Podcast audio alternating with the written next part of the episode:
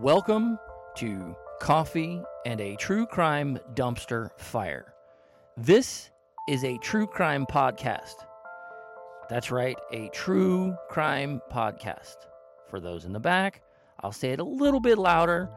This is a true crime podcast. This show is a show for grown folks. That little E over there next to my podcast, that means that we use some foul language every once in a while. Just every once in a while. Enough to flag it, you know. So, we talk about really generally vile, disgusting, and horrific things dismemberment, disembowelment, death in general.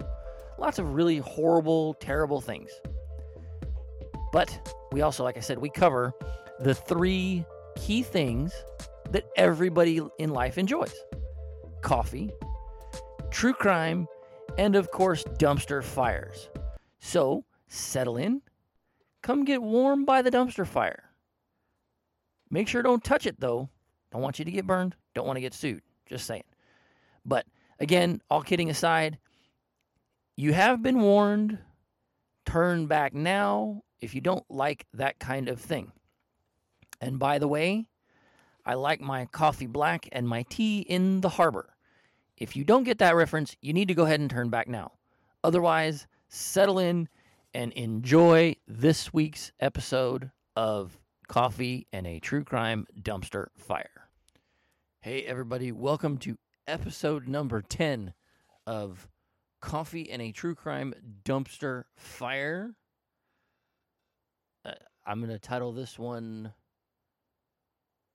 This is episode 10. We'll call it The Story of Ken McElroy or Karma Really is a Bitch. Uh, the coffee of the week this week is kind of an odd one.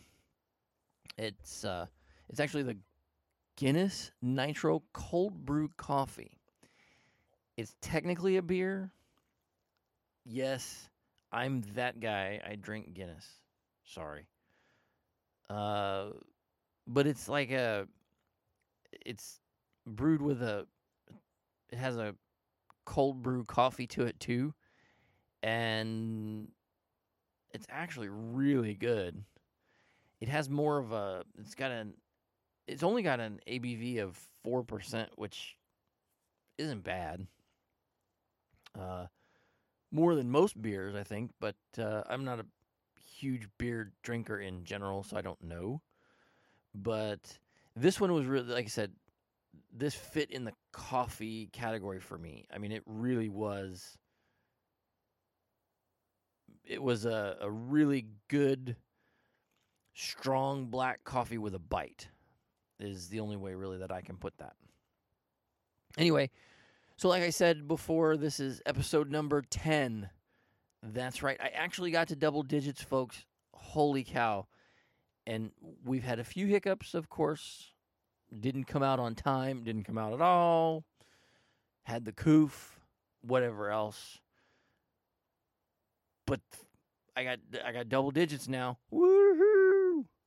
Write that down somewhere. I didn't completely fail this one yet. Give it time. I'm sure. So we're going to go for this story. We're going to go to the town of Skidmore, Missouri, which is uh, it's a population of that sort of hovers right around 250 people, and it is the epitome. It is tr- it truly is an utter shithole. There's no no other way to describe this place. This is the place you don't stop when you're you, you don't stop for anything. This is that place where you're driving through and your FM radio starts to get all sketchy and making all that weird noise and stuff and then and then randomly through the static you hear the preacher man just going on and on about fire and brimstone and all this kind of thing and kids start walking out from anyway just kidding. Uh, well at least about the kids part but the rest of it's true i mean it is a it's awful Um, and listen, we could, or or I say we, I mean I'm a one man dumpster fire. I do it all, but uh, so I could, anyone could do a whole series just on Skidmore crimes. And I mean, they date all the way back to 1880. Now, from a number standpoint, uh, Skidmore, Missouri has a relatively low crime rate. But remember, there's only 250 people there, so the numbers can be a little bit deceiving. And the crimes that happen there are just absolutely horrific and pretty gruesome. Uh, this, the one that I'm particularly going to talk about tonight is is no no exception. By the way, again, we could do a whole series on these, but so I want to shout out the um, Cigar Store Idiots podcast. They kind of turned me on to the whole uh, Skidmore thing. Um, I'll I'll probably end up doing a couple of more crimes from Skidmore, uh, but they did they did do exactly that. They're doing a whole series just on Skidmore, uh, which I'm currently in the middle of. I have the last, or well the next episode. I I don't know if it's the last episode. I think they're only doing three, uh, but uh, I, I'm I have the the last episode in my playlist. It just dropped. Uh, so again, shout out to those guys uh, for an amazing podcast. By the way, they're they're hilarious. Uh, they'll have you in tears. Anyway, so I'm gonna do though. I'm I'm doing one specific guy, Ken McElroy, or the story of Ken McElroy. So every town like this, the small towns that have you know four, five hundred people, or you know what, less than for you know, that's really small, tiny, not even necessarily a dot on the map kind of a town. They all have that one asshole, you know, the guy that that the that either if if there's enough people they maybe have a town police department of like, you know, five or six cops or they have you know the sheriff's office even res- is responsible for that town because it's so small. They they immediately when something goes wrong or there's some sort of a crime the first person this is the first person they always look to because they look to that one guy right well ken mcelroy he was that asshole um, so he was born june 1st uh, 1934 uh, the 15th of 16 kids. 1930, 16 kids. Obviously, they didn't have cable back then. Holy cow. I, I wonder if they even had condoms. My God. 16 kids. Did they not figure out what causes that? Uh, just saying, you know, or, or, you know, was there some, I don't know. Anyway, that was a common thing back then. I, I know. But good night. Uh, I have three and they wear me out. I don't know, sixteen. I can barely afford the one. Anyway, I'll stop. So, and they were they were a poor. Of course, they. I mean, how how can you not be poor with sixteen kids? Uh, keeping keeping clothes and whatever else. Uh, you know, keeping sixteen kids clothed and fed and alive. Uh, how can you not end up being poor, really? Uh, anyway, so they're a farming family, and initially they kind of moved around between back and forth, kind of between Kansas and then the Ozarks in Missouri. The Ozarks, of course. Ultimately, they settled in Skidmore. Uh, so our our friend Ken, he, I wouldn't even call him my friend or our friend. He, this dude Ken decides that he's going to drop out of school at the age of 15 in the eighth grade. I'll repeat that for those of you in the back in case you missed this 15 in the eighth grade. I'll let you listen, I'll let you let that sink in for a moment. Take a take a moment and let that sort of soak into your brain. Yeah, that's exactly right. So he dropped out in the eighth grade to he decided that he was going to go live a life of well it can only be described as a life of assholery. By the way that is a word.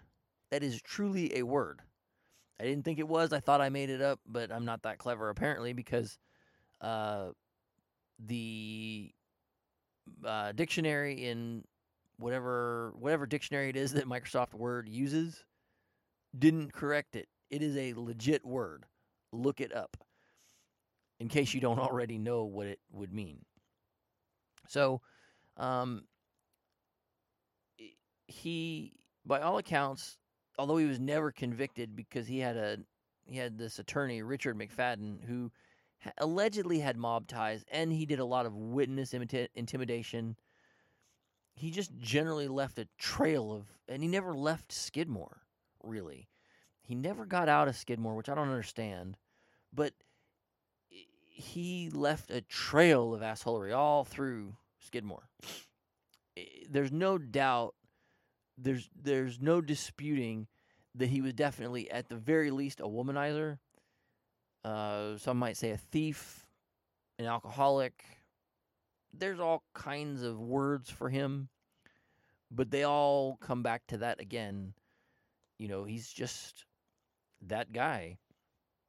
But he was definitely, without a doubt, a womanizer, and there, because it's evidenced by the fact that he fathered ten kids with almost as many women. Ten kids. Ten. Again, oh my God, I can't keep up with three. So, this guy managed to dodge 21 felony cases for everything. I mean, again, this dude ran the gamut theft, battery, arson, the works. If there was a crime, this dude committed it. If there was if there was a law on the books, this dude broke it. So, here's some examples that we'll go through. He met his current and final wife. Spoiler alert. This dude gets waxed. Like I said, karma is like I said this is that's that's going to be the I think that'll be the title of the podcast this week or this when I drop this episode. Karma really is a bitch. Anyway, so he met his final wife, the uh, Trena, in right around 1970. She was the ripe old age of 12 in the eighth grade. So he he raped the. There's no way around it, either statutorily or otherwise. He raped this girl repeatedly. He just decided that that's what he wanted. I mean, th- that's that's what kind of a douchebag that this guy really was. He spotted her and said, uh, "You know what? I want a piece of that." And who wants a piece? What kind of what kind of scumbag wants a piece of a twelve year old? Anyway, I mean, how can you even? I mean, maybe it comes from the fact that I have daughters. I couldn't stump. Ooh. Anyway, um, in order to dodge prosecution on that case for they because they they of course they charged him with the with the statutory rape so to dodge that case he divorced his second wife a woman named alice but then he convinced through i say air quotes convinced through threats intimidation and ultimately killing the family dog and burning the house to the ground he convinced her parents to agree to allow the two of them to wed. He didn't really have a job to speak of. Again, you know, just general assholery. I like that word, by the way, in case you didn't notice. Um, he didn't really have a job to speak of other than, you know, odd jobs around the farms and that kind of thing. He was kind of a handyman, more or less, from what I was able to sort of gather. Didn't have a, I mean, again, didn't really have a trade. He was dropped out of school at the age of 15 in the eighth grade. Again, let that sink in for a minute. So, because of that, Trena, the his wife and Ken, they lived with Alice. Again, what what does that say about maybe Alice and maybe the I don't know. It, it's crazy. So at the age of 14, uh, this Ken finally managed to impregnate this poor girl. So she dropped out of school.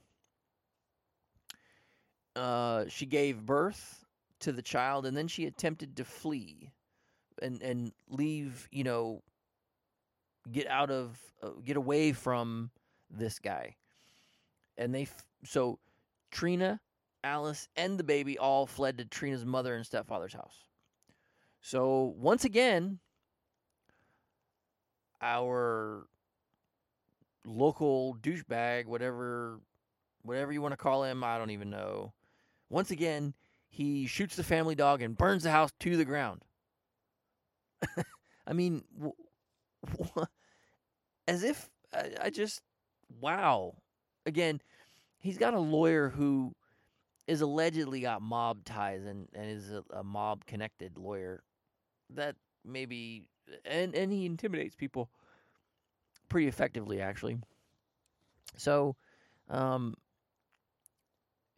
McElroy was actually indicted in June of 1973 uh, for. This is related to that whole that whole debacle, I guess you could call it, the whole, you know, shooting the dog and burning the house to the ground for the second time. Uh, anyway, so he he was indicted in June of 73 for that. He was arrested, arraigned, and released on $2,500 bail. Now, keep in mind, again, this dude, this is the, uh, I, I, it's just baffling to me. This dude was charged with arson, assault, and statutory rape and within a period of like 24 hours he's able to he's given he, he's allowed to be released on $2500 bail. What is wrong with that picture? Just a thought. Anyway uh trena and the baby were then placed in foster care in maryville missouri. But being that old Ken didn't have a job to speak of, had plenty of time to track these to track down his uh to track down his amore, whatever his love and her daughter. Uh he was able to track him down so he would spend literally hours outside the front of this house where Trena and the baby were just staring at the house. Eventually, he offered a trade at one point, girl for girl, because he knew the day to day habits of the foster family's biological daughter. He knew the school bus that she took, the route of the school bus, the school she went to, etc., etc. So he caught some additional charges on that one. So he's really drawing these. Um, he's he's really trying to draw these this case out as best he can in order to you know uh, in order to perhaps maybe the the all the witnesses will die off or something you know he's hoping to get something. So he's out on bond for this.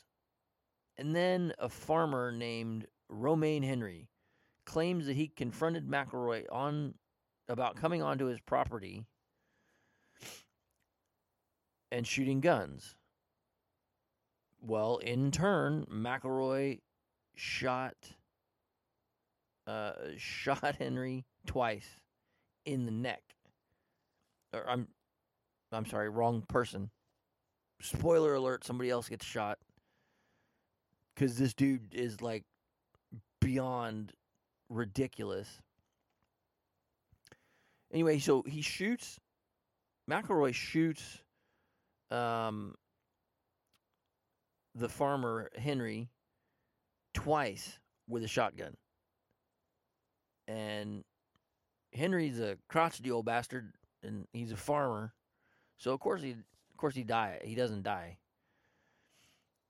Um, and with this particular case, McElroy was able to drag the case out long enough to find two raccoon hunters, buddies apparently, to testify that he was with them when the shooting took place.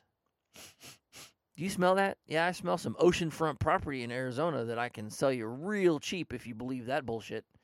But they they got to do what they got to do so that, you know, nothing comes of that one. So this though, so this leads us up to the very last crime that sort of really set things in motion to uh to put old Ken in a forever box. So for those of you that don't know what a forever box is, that's a coffin. Uh anyway, so we're to put old Ken in a for, in a forever box, and this happened in 1980. So one of the one of the multiple spawn of McElroy, they get into an argument with a clerk at the local grocery store over the alleged theft of some candy. Now it sounds like it was really more of a the kid put some some of the old penny candy whatever in their pocket, and the clerk said, "Hey, don't do that," and uh, that didn't go over too well.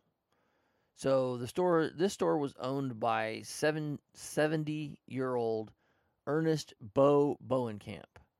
Now, if you're 70 years old and you have a name like Bo, you're probably a pretty hard dude. Just saying. And and you're in a town like Skidmore, Missouri. You are probably a pretty bad dude.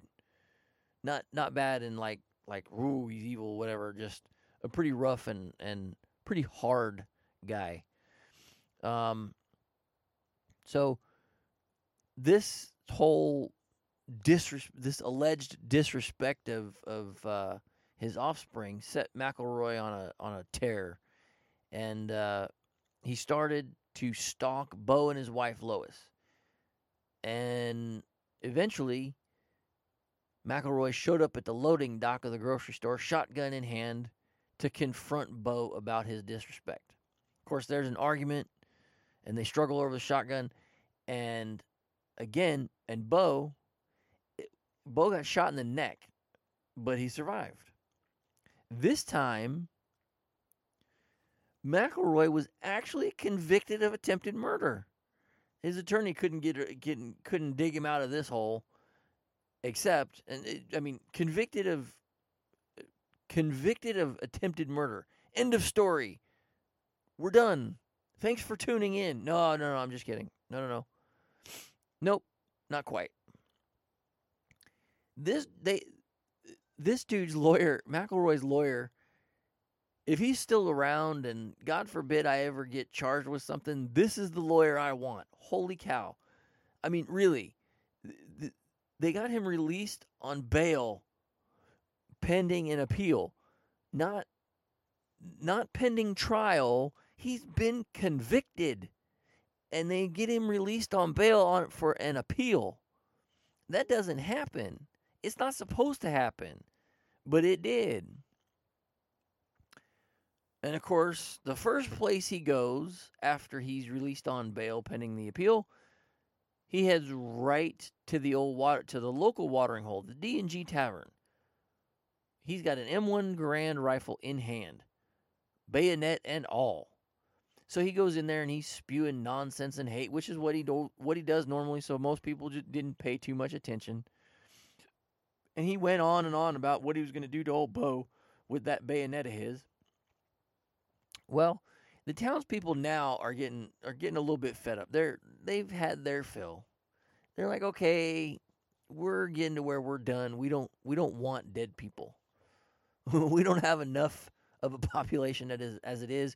We don't need old Ken knocking off more of our population, like in, in numbers, right? So they go to the sheriff of Nodaway County, which is uh, where Skidmore, Missouri is. Nodaway, Nodaway, N O D A W A Y. Like nod your head. Anyway, uh, the sheriff, Dan Estes. They want to know what can they do about McElroy running around on the warpath. Well, Sheriff Estes suggests, well, why don't y'all start a neighborhood watch? Really, what he was secretly suggesting is, why don't y'all start up a why don't you why don't you find you a hanging posse? Um, you know, from back in anyway. So, uh, on July 10th, 1981, the people of Skidmore had their first.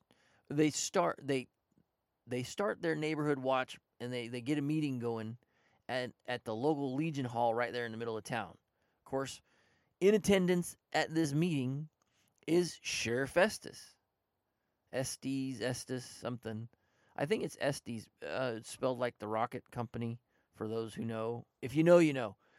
Uh, during this meeting, they discussed the fact that, you know, here is McElroy still out on appeal, uh, pending the appeal and the and the hearing, presumably through legal tactics of this uh, shyster lawyer, not shy. Well, anyway, all lawyers are anyway. Uh, the the the hearing was delayed yet again. I mean, this dude might as well. I mean, they're just hoping. I guess since it's a conviction, maybe they're hoping that uh, they'll what that that McElroy will die a free man before you know before the appeals are finished, and then it doesn't matter. Uh, I don't know. So anyway, uh, while the while the while the neighborhood watch new while the newly formed neighborhood watch is meeting in the uh, Legion Hall, McElroy took this time, and of course he's bellied up to the bar at the old D and G Tavern, starts his usual drinking. So while they're having this meeting in the Legion Hall, Sheriff Estes said, told the group, "Do not get into a direct confrontation with Ken. Don't do it." He tells them that. Now remember, this is he yes, Skidmore is a small town, but it's one among many, I'm sure, in the in Nodaway County. Now, Nodaway is 878 square miles. I had, by the way, there was a three or four minute silence break that you guys missed thanks to modern technology. Woohoo! Go me. Anyway, I looked it up and Nodaway County is 878 square miles. To give you an idea, the state of Rhode Island is only 1,200 square miles. So go figure, right? I mean, that's that's not huge, but it's not tiny either. That's a lot of ground to cover. So Nodaway County has 23,000 people in it. And old Sheriff Festus, and, and only 250 of them are in Skidmore. So do the math on that one. That dude has a lot of ground to cover and not that many deputies. They're just not, yeah. So this dude, again, so Sheriff Estes tells them don't get into confrontation with this guy and then proceeds to leave town. He drives his cruiser right on out of town, thus leaving zero law enforcement in town, anywhere near town, really, because I'm sure that Sheriff Estes is not a stupid man. Uh, he didn't get elected sheriff because he was an idiot, right? So he was getting out of Dodge. He saw some bad shit down coming down the pike, and he didn't want anything to do with it. So as soon as he leaves town, just like a bunch of little kids, they posseed up and did exactly what Sheriff Festus told them not to do. They, this group, gathered up and they filed en masse to the tavern, to the D and G tavern, where they sort of made it sort of uncomfortable, you know, for old Ken to sit, you know, to sit around and enjoy his whatever drink of choice he had, sitting there at the bar. So he actually did one smart thing in his life, and he realized, man, I'm thoroughly outnumbered inside of here. But he was still pretty pretty sure of himself. He was pretty cocksure. So he said uh, he finished his drink and he bought a six pack and walked out to the truck with it. I I I'm assuming that Trena was with him in the bar because everything. I, I mean, Trena was in the truck with him. We'll get to that. So they get in the truck outside, right out in front of the D and G Tavern. And again, damn near half the town is, you know, damn near 100 people are right there, right by the tavern. And, uh, and, and they get in, him and, him and, uh, him and Trena get in the truck. And then all of a sudden, bang, bang, shots ring out, right? And that was really lame. Bang, bang, sorry. But a bunch of shots ring out. Ken goes down. He's down for the count. Oh, yes, he is. He was hit twice in the head. Once by a 22 and once with a center fire rifle. I can't find anywhere that it has the exact caliber, but it was a center fire rifle. Uh, so it's a higher powered rifle he probably that that rifle was probably fired from somewhere down the street. The 22 was probably just intended to break the window. Just a thought. Anyway, and and Trena didn't get hit. There were, like I said, there were dozens of witnesses from that day, and surprise, surprise, surprise, surprise, nobody saw anything. Hell, it took them a half an hour just to call an ambulance. Um, at least I and maybe they didn't even call an ambulance from what I don't I don't even know. It doesn't talk about that anywhere that I can find. I've I've heard like I said two two different either either they didn't even call an ambulance at all or it took them a half hour. It's hard. I again sort of conflicting information there, but nonetheless nobody was. It's it's safe to say no one was in a hurry to get this guy to get this guy medical attention. Um, the only person that was even looked at really was a guy named Del Clement, and this this is the guy that Trena claims is the one who shot her husband or was one of the shooters. Could never prove it. In fact, the DA uh, declined to press any charges because, again, you don't have any witnesses, really. Trena didn't couldn't have seen anything, so because it was the back window, blah blah blah. Anyway, so of course now Ken is officially in a forever box. So Trena files in July of 1984. Trena goes on and see again. This was where karma kicked in. Nobody saw anything.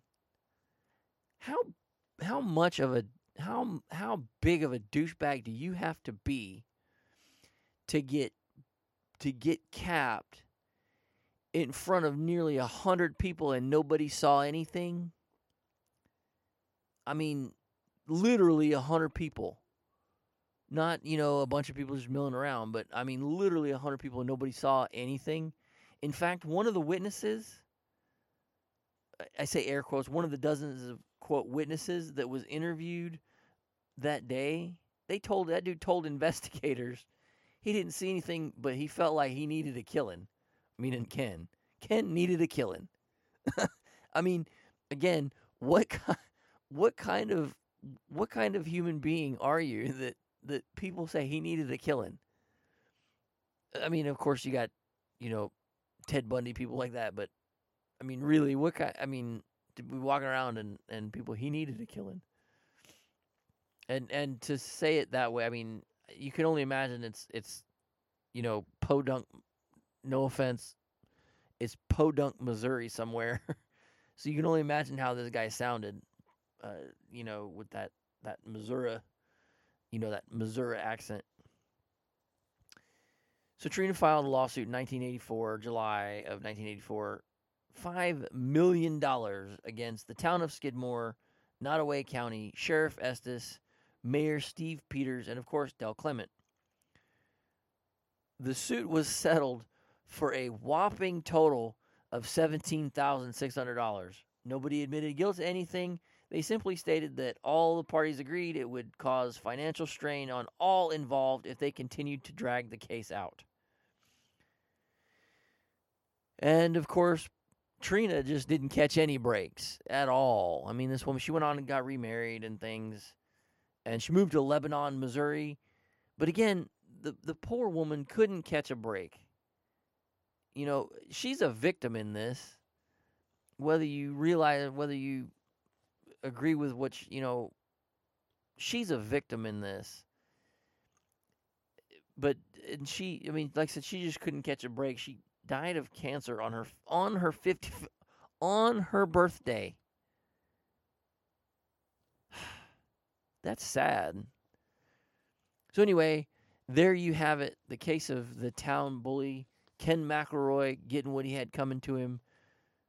Case of yes, karma really is a bitch.